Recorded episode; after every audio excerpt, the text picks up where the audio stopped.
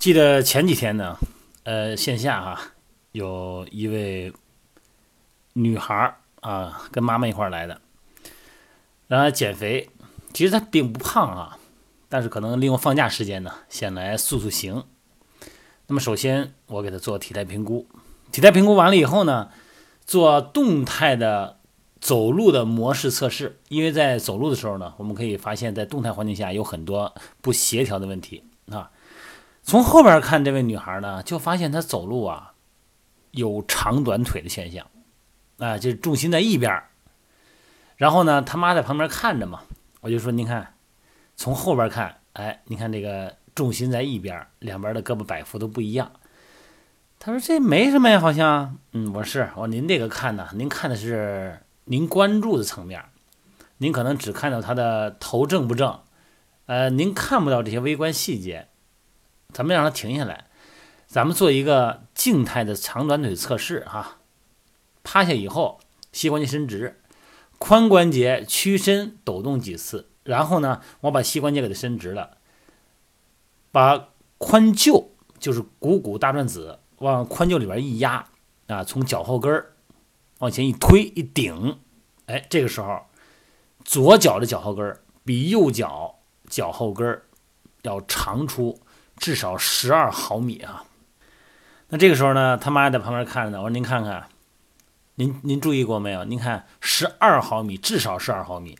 您说这个重心在右腿，那整个的身体呢是向右倾斜的，所以说咱们刚才走路的时候呢，才能看出来他那种重心偏移的那种痕迹。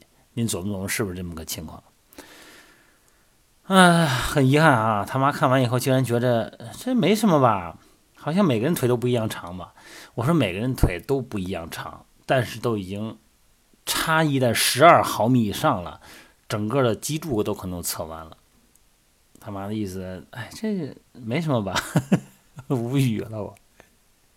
那么归结这种原因呢，很多哈，有的是生理性的啊，这就是不一样长。当然我又做过其他测试嘛，再做个小腿测试，发现他其实是腿是一样长的，主要骨盆问题哈。这个骨盆呢，就像是一个为什么叫骨盆儿啊？哎，上面有盆口，底下有盆底儿，哎，装满了水。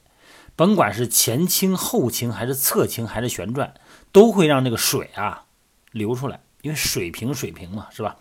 那么造成结构和功能上的问题，这是迟早的事儿啊。所以说呢，应该特别重视骨盆的健康。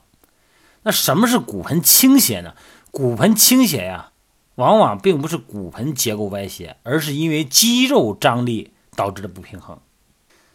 你看，从正面来观察的时候呢，左右的这个骨盆的髂极哈，就是髂骨的最高点呢，这个高度不平衡。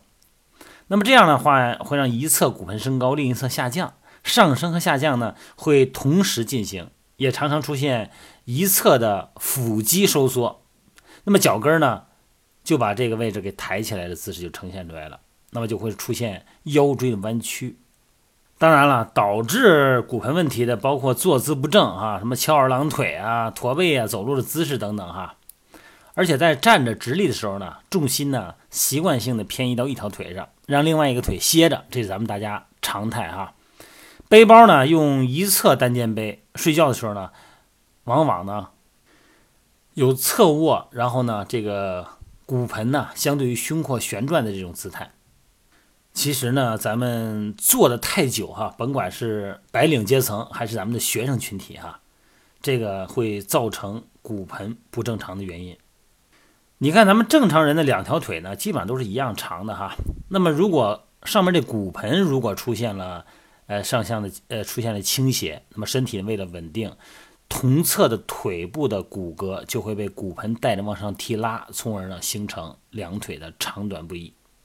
而且因为它骨盆有问题呢，它的脊柱就会有问题，那脊柱呢就会出现侧弯或者 S 型弯曲，一直引上肩颈哈。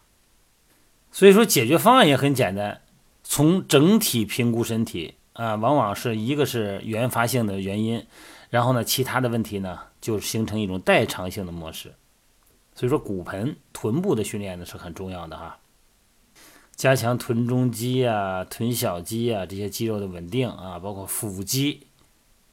包括小腿三头肌的松解啊，当然了，还有如果体重前后不一样的，前面重后边轻啊，肚子大哈胖，哎，这还得减肥。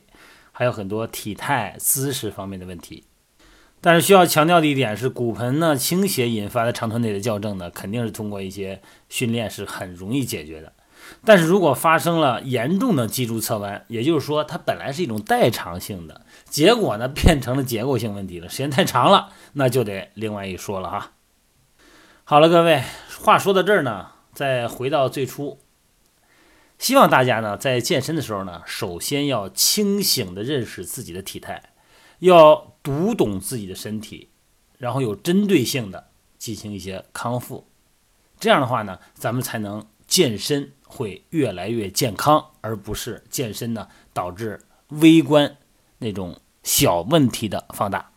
一定要留心自己的身体啊！咱们下期再接着聊。